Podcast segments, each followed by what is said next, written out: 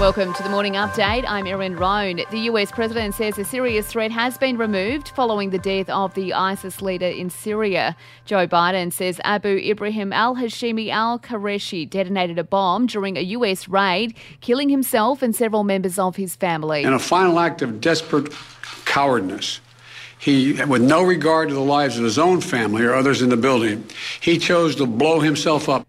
The Defence Minister has thrown his support behind the PM in the wake of the text scandal. Leaked texts between former Premier Gladys Berejiklian and a senior Liberal MP label Scott Morrison a horrible person and a psycho. But Peter Dutton has told 7:30 that's not been his experience with the PM. And I think that the petty, you know, discussions put to one side, most Australians see that they've got a Prime Minister who is human like the rest of us, doesn't get everything right, but dedicates himself each day to get us through uh, the realities of COVID.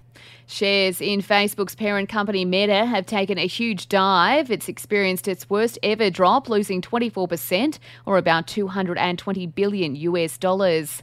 Cancer patients are being urged to receive a fourth dose of a COVID vaccine. Cancer Australia Medical Director Dr. Vivienne Milch says it provides vital protection. We know that cancer patients are at risk of more significant or severe outcomes from COVID, so it's very important that people with cancer come forward for their vaccination. Australia's expert panel on immunisation has approved the injection for individuals aged 16 and over with weakened immune systems. Taking a look at sport now, Aussie teen Darcie Brown Brown helped to destroy England in the first of the one day matches to help the women retain the Ashes. The 18 year old took 4 for 34 as the Aussies claimed a 27 run victory there. Beth Mooney named player of the match after top scoring with 73.